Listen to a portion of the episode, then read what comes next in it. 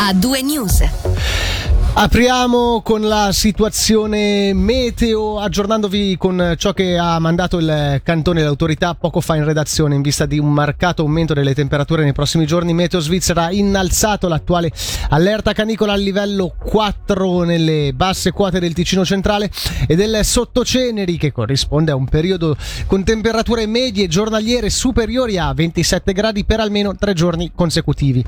Nelle altre regioni già allertate rimane in vigore il livello 3, le allerte saranno in vigore fino almeno a mercoledì 23 agosto. Il gruppo operativo Salute e Ambiente ribadisce l'importanza di adottare misure per proteggersi e ridurre i rischi sanitari e di prestare attenzione alle persone vulnerabili, in particolare agli anziani fragili e alle persone che svolgono attività lavorative all'aperto. È fortemente raccomandato ridurre appunto le attività all'aperto nelle ore più calde.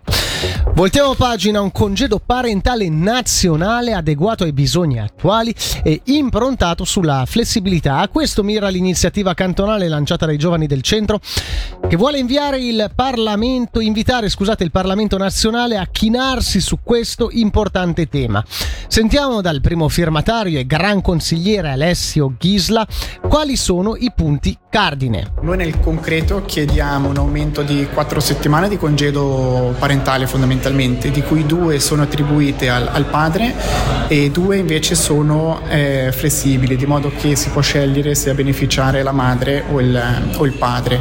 Questo risponde alle richieste della società, ma è una soluzione attuabile eh, anche per quanto riguarda gli, gli ambienti economici, perché il costo è quindi ridotto e non andiamo a chiedere eh, 38 settimane di congedo parentale come è stato invece discusso a livello federale eh, recentemente e che chiaramente non ha saputo mettere d'accordo destra e sinistra per trovare qualcosa di applicabile.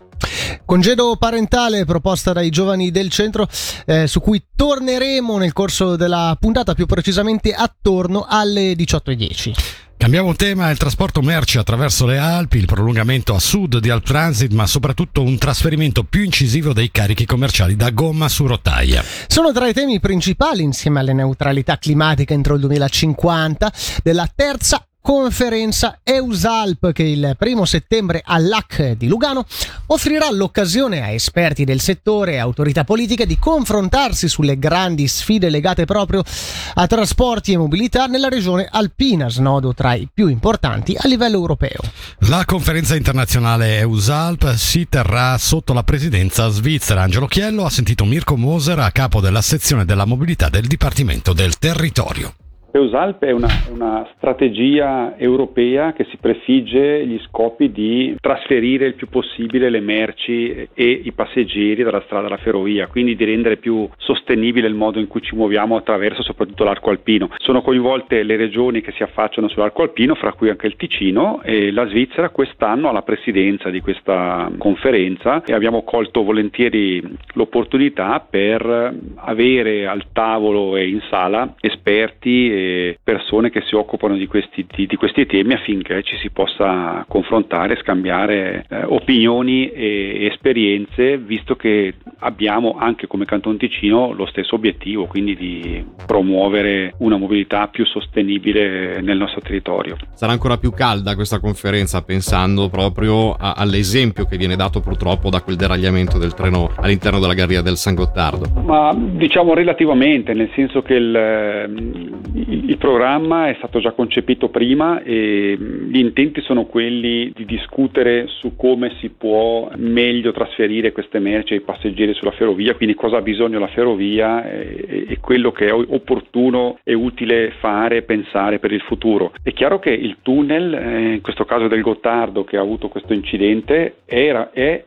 e rimane una soluzione efficiente per poter raggiungere questo trasferimento, eh, se poi ecco ci sono degli incidenti che occorrono e purtroppo possono capitare, eh, non, non mette diciamo, in crisi la strategia o gli intenti che hanno portato a questa realizzazione. E ora parliamo di formazione professionale. Il DEX questa mattina ha comunicato che sino ad oggi sono stati sottoscritti 1986 nuovi contratti di apprendistato. La campagna di collocamento entra ora quindi nella fase finale con l'obiettivo di raggiungere entro fine ottobre i 2500 contratti sottoscritti. Noi sentiamo quindi Oscar Gonzalez, aggiunto al direttore della divisione della formazione professionale. La campagna di collocamento sta andando bene nella misura in cui eh, ad oggi abbiamo sottoscritto quasi 2000 contratti, sono sostanzialmente 200 in più rispetto allo stesso periodo dello scorso anno, ovvero l'11% in più. Stiamo entrando nella fase calda, caldissima, quindi gli ultimi mesi in cui si può ancora stipulare un contratto di tirocinio.